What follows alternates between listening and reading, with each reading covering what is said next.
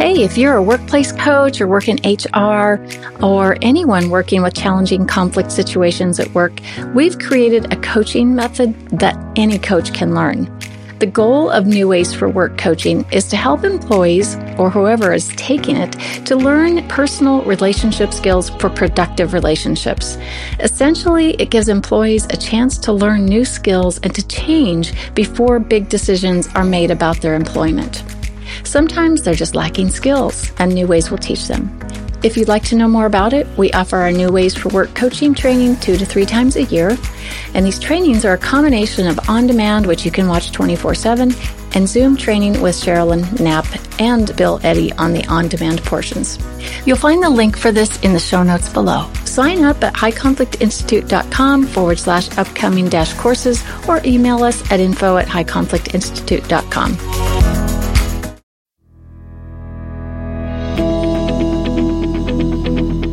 Welcome to It's All Your Fault on True Story FM, the one and only podcast dedicated to helping you identify and deal with the most challenging human interactions, those with someone who may have a high conflict personality.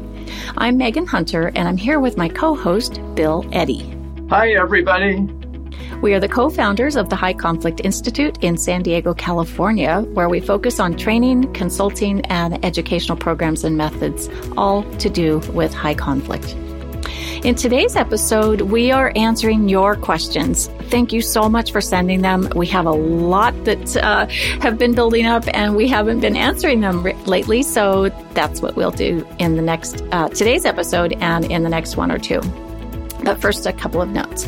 If you have a question about a high conflict situation, speaking of questions, send it to podcast at highconflictinstitute.com or on our website at pod, highconflictinstitute.com slash podcast, where you'll also find all the show notes and links.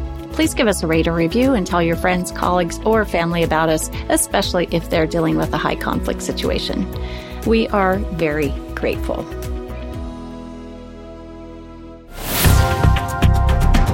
So, um, Bill, we've re- received many, many, many, many questions, and you know it's pretty common in high conflict situations or anytime you're dealing with a high conflict individual. Um, it's it's just a world of opposites, and if we handle the interactions and situations in the same way we do with everyone else, it, it frequently backfires as as I think our listeners have uh, caught on by now. But um, so I, I guess that's maybe why a lot of people listen to us and we get these questions. So let's just dive right in. I've read your splitting book and found, which is a, for our listeners that don't know, um, that's a book written by Bill Eddy and uh, with Randi Kreger um, for uh, divorce. Um, I've read Splitting and found it terrifying in its accuracy, but incredibly helpful, and have also been following your podcast. Thank you. This kind of insight has been so valuable. I'm going through a high conflict custody case with someone who it would appear has some form of narcissistic high conflict personality.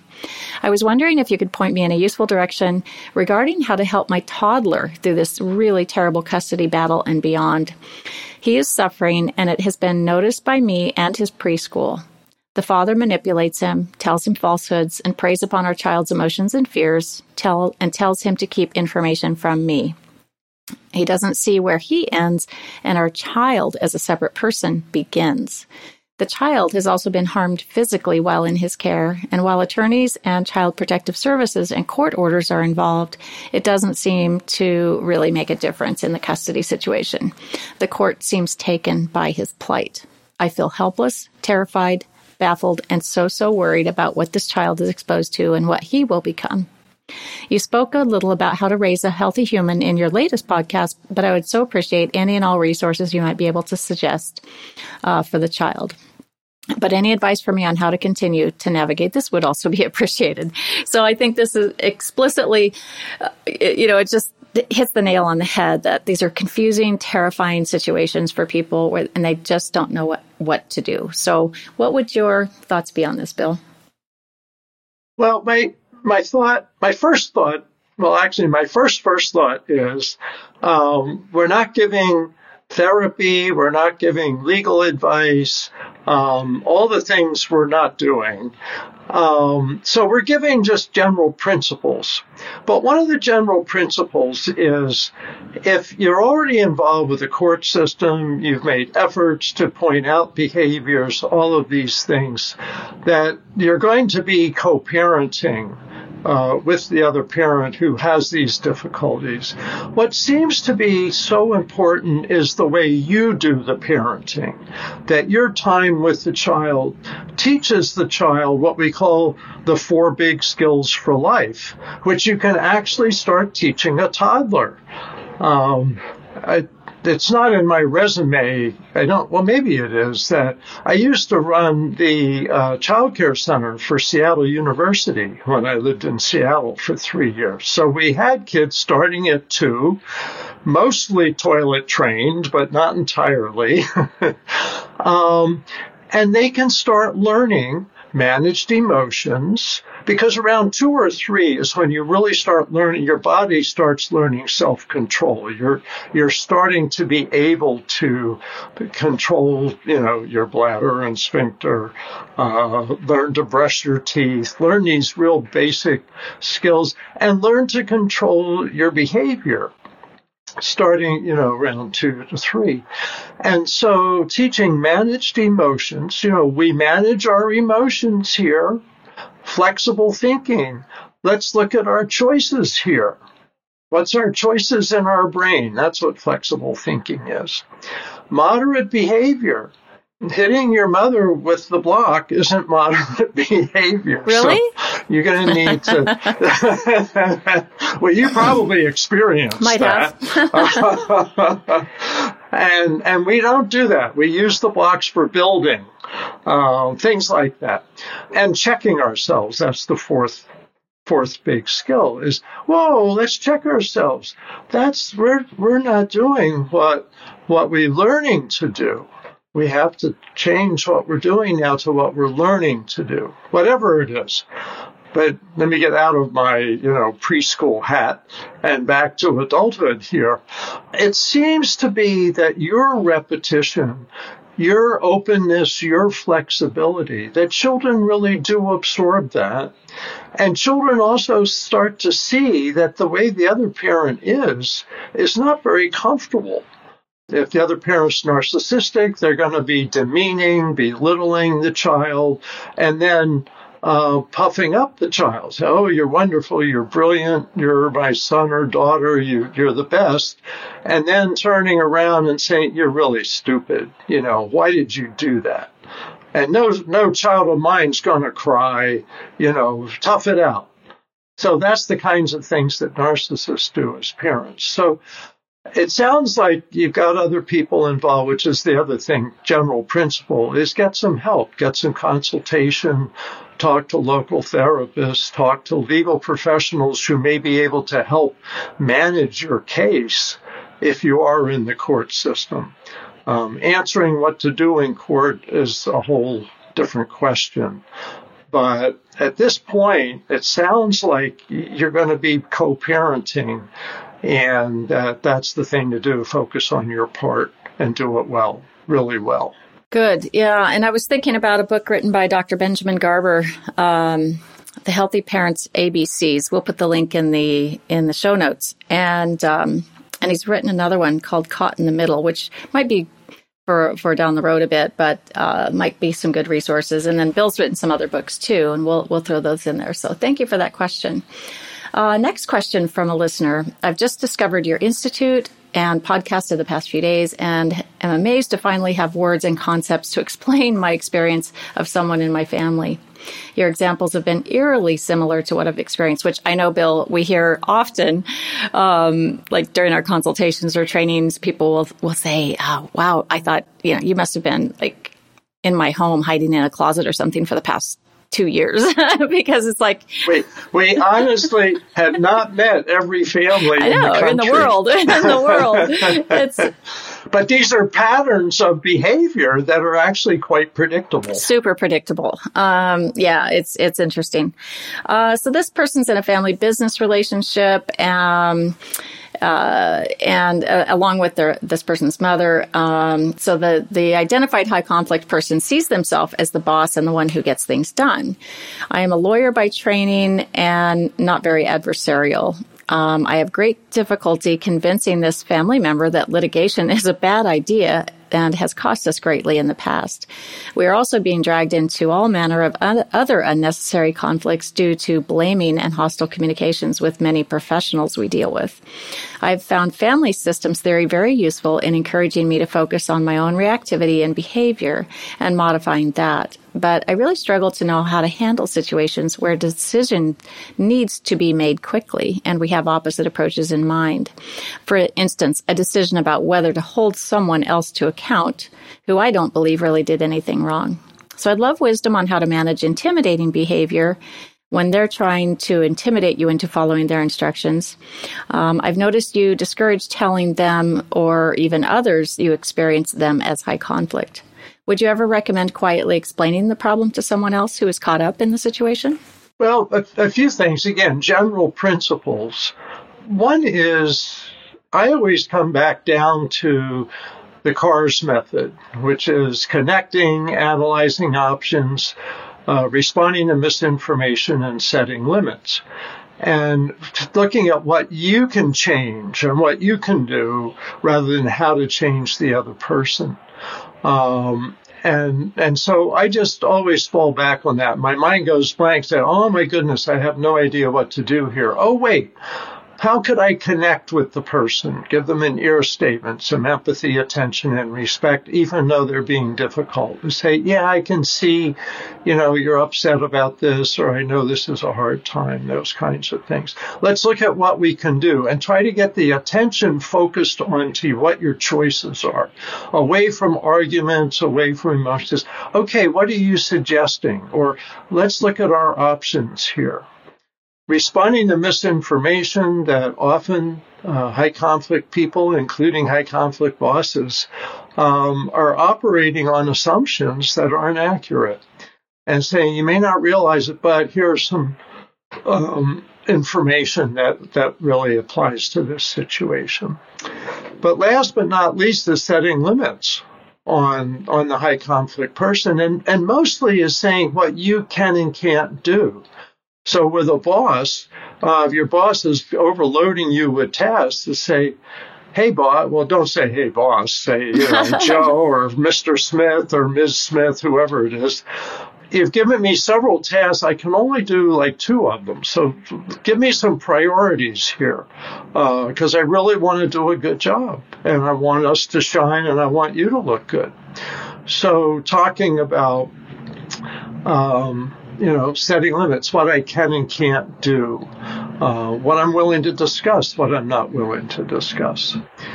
Anyway, so those are those are some general principles. Understanding family systems, get other people, talk to somebody who's neutral in this, either in the situation or outside of the situation. Often, talking to somebody neutral really helps get perspective and may you may find some new ideas you hadn't even thought of. So I hope that kind of addresses it. It seemed like there was several parts to that question. The listener said that they themselves are not an adversarial person. So I can't imagine that they're much of a right fighter that says, I want to make sure this person knows that they're wrong or, you know, how out of line they're, they are. And I think we hear that. I know we hear that a lot from people is I, I just, I need to confront this individual with their behavior. And, um, and, you know, I, being in, uh, anyone in the, in a high conflict situation is going to want to explain what's happening or confront or address things. And it's just such a waste of time because as, as, as you say in one of the four forget about it's just forget about trying to give them insight because they're not going to get it.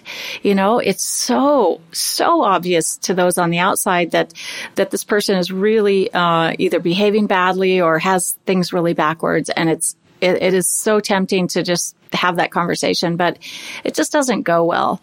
Um, so I guess the question, Bill, I, I have for you is is there ever a time that you would say, you know, yeah, it's okay to, to, to to explain the truth. Um, and I I know you're smiling back there about this question. It's a um, because many people say, look, why, why should I have to suffer? Why should I have to sacrifice? Why can't I just speak the truth? Why can't I say how I feel? I would say just picture yourself talking to a three year old. How far are you going to get? And how calming is that going to be to the other person? And how much are they going to improve their behavior? A, a lot of people don't know this, but in the 1970s, I was a kindergarten teacher. And I like to say now that most of what I learned about how to manage high conflict people, I learned teaching kindergarten. And what I learned is they can't cognitively do certain tasks. And so you need to redirect them. You need to calm them. You need to set limits on them. But you're not going to break through with insight. And that's, that's probably the hardest thing for people to get about high conflict people. They so badly want to make them see it from a reasonable point of view. And your point of view may be completely reasonable, but they can't see it. And this is why they have an enduring pattern of behavior. If they have a personality disorder, it's an enduring pattern of behavior. It really doesn't change no matter who yells at them, whispers, puts it in writing, etc. So this is one of the hardest things to understand and accept. But we're skilled at this because we beat our heads against the wall for years and years and years. And we've come to accept that we really can't give them insight and that if we really want to talk about logic, talk to somebody else who can have that conversation with you. If you have that conversation, if you go confront that person or explain your truth to them, um, or address address their their lying or their behavior in the way that you think will work using that logical approach, what it's going to do is backfire on you in such a bad way that you will have a lot of stress. and um, it's so much easier. I've experienced this myself. If you just let it go and focus on the skills, focus on what to do in a high conflict situation, like Bill said, using the CARS method, and it, it it's it's a game changer. You, it's very empowering, and you don't end up a big ball of stress. So, okay, um, next question. I have been married to someone with borderline personality or at least traits of such for 10 years. My question, I think married for 10 years. My question is Can someone develop BPD traits from living with someone with BPD or traits of such? I have noticed that when my spouse is in a good mood and is doing something nice, I am telling myself not to fall for her tricks and detach from the situation and from her. And also, how do I find a good counselor for myself that can help me recover from living with her? I have been getting blamed for everything that is wrong with our marriage, her work, the kids, and everything else, and I feel less of a person. Until recently, I really felt everything she was telling me about myself is true, and I lo- no longer have any self esteem. I have given up on being a good husband to her because I am mentally and emotionally drained, but I do want to be a good father to our young boys. So, you know, I think we've probably had this question a thousand times and, and we know it's, it's a, a tough spot for people to be in. Um, and Bill, you wrote the book, Splitting, Protecting Yourself um, uh, uh, During a Divorce with Someone with Borderline or Narcissistic Personality Disorder. So, what, what are your thoughts? Well, first of all, I don't want you to think about divorce to start off with. Exactly. And, and actually, I would refer you back to the book by Randi Kreger, Stop Walking on Eggshells. She's the co-author on Splitting. I mostly wrote Splitting. Um, but Stop Walking on Eggshells, she has a co-author, but she mostly wrote Stop Walking on Eggshells. Lots of good advice in there. I think it's in the third edition by now, something like that. But let me touch on a few key points. First of all, you don't catch borderline personality disorder. It's not a contagious disorder. It's basically a personality development disorder, which starts at birth. Um, some people have genetic tendencies towards that. Early childhood has a big impact on that. and the culture or environment the person grows up in. So you're not catching it uh, from your wife, if in fact your wife has that. But you may start imitating some of the behavior because you think that that's what you have to do. And that's why we develop like ear statements and BIF responses so that you can still respond calmly and logically and rationally, not get emotionally hooked and go get down in the mud with their emotional outbursts and such. If they have borderline personality disorder, they really don't have good control over this unless they're getting treatment. And there is treatment for borderline personality disorder. That's the good news. Is the DBT, I think, is one of the favorites now. It's dialectical behavior therapy. It's available in all, most cities around the country and around the world. And around the world, yeah. Yeah, our listeners are from everywhere, and it's available a lot of times online. There's there's some forms of DBT I think that are available through telehealth online programs. Yeah, and there's self-help workbooks, etc.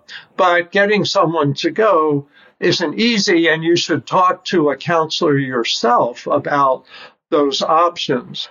And it really sounds like you're in a situation where having your own counselor would be really helpful to help you cope with the stress, but also to help you understand how borderline personality works and how you can kind of avoid the worst parts while not losing yourself. And losing your self esteem is not that unusual in these situations. And if you're staying in the situation, it's real important to get other people in your life who can be supportive, reinforcing, may help you feel good about yourself. Because unfortunately, people with borderline personality disorder often feel terrible about themselves, but they, they spread that and people around them slowly feel worse and worse and worse. And, and that's like an abusive situation. And sometimes it's physically abusive. Men or women uh, may do that. So these are all issues, but especially trying to find a counselor. And we can't give you a specific counselor, but you can look, see people that are on lists. There may be professional lists in your community, marriage counselors, individual counselors, clinical social workers, marriage family therapists, uh, psychologists. Ask around in your community and you should be able to find somebody that can help because a lot of counselors are getting more and more familiar with this. Yeah, and I also wanted to mention, um, you know, there are support groups that may not be specifically for, you know, your situation, but, uh, you know, many people find that just going to any type of support group, whether it's for, you know, Al Anon as a family member of uh, someone with a substance problem or a, um, a grief support group. It doesn't matter what really kind of support group it is. It's just kind of getting somewhere where you sort of have some support and you feel like you can get your head right. And um, so I've, I've had uh, a lot of people come back and say, "Wow, I, have even started going to AA, and I'm not. I don't have a substance problem, but it's just really helped to get s- structure and support." Um, also, it's it's it's helpful to remind yourself that even while the your wife is, you know, angry or, you know, whatever the behaviors are that are coming at you, um, it's it's helpful to think of her as a person in pain.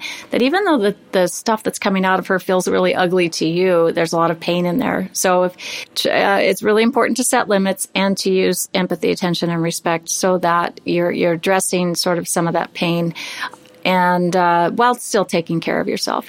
One last thought is that my little publishing company, Unhooked Books, is fortunate to have published a book called Borderline Personality Disorder Wellness Planner for Families, written by Amanda Smith. You can find it on Amazon in any country. Um, or on unhookedbooks.com or on Amanda Smith's website, which is uh, elusive to me right now, but you can Google her, Amanda Smith, uh, dialectical behavior therapy or borderline personality disorder, and you'll find it.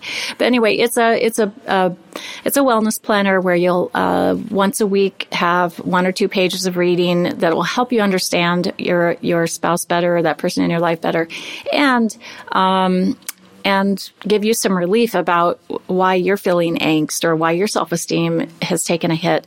And then it has some checklists that you can kind of do to take care of yourself because these are hard relationships. Really, really hard. So, this is a very helpful book, and um, we'll put that link in our show notes as well.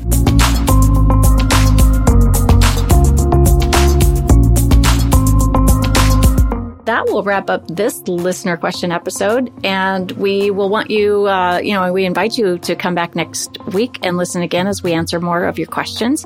And, uh, I'm sure they'll be just as fascinating as these. Uh, so send your uh, questions if you have any to podcast at highconflictinstitute.com or submit them to highconflictinstitute.com slash podcast and uh, just keep on learning and uh, taking care of yourself while we all try to find the missing piece. It's All Your Fault is a production of True Story FM. Engineering by Andy Nelson. Music by Wolf Samuels, John Coggins, and Zib Moran. Find the show, show notes, and transcripts at truestory.fm or highconflictinstitute.com slash podcast. If your podcast app allows ratings and reviews, please consider doing that for our show.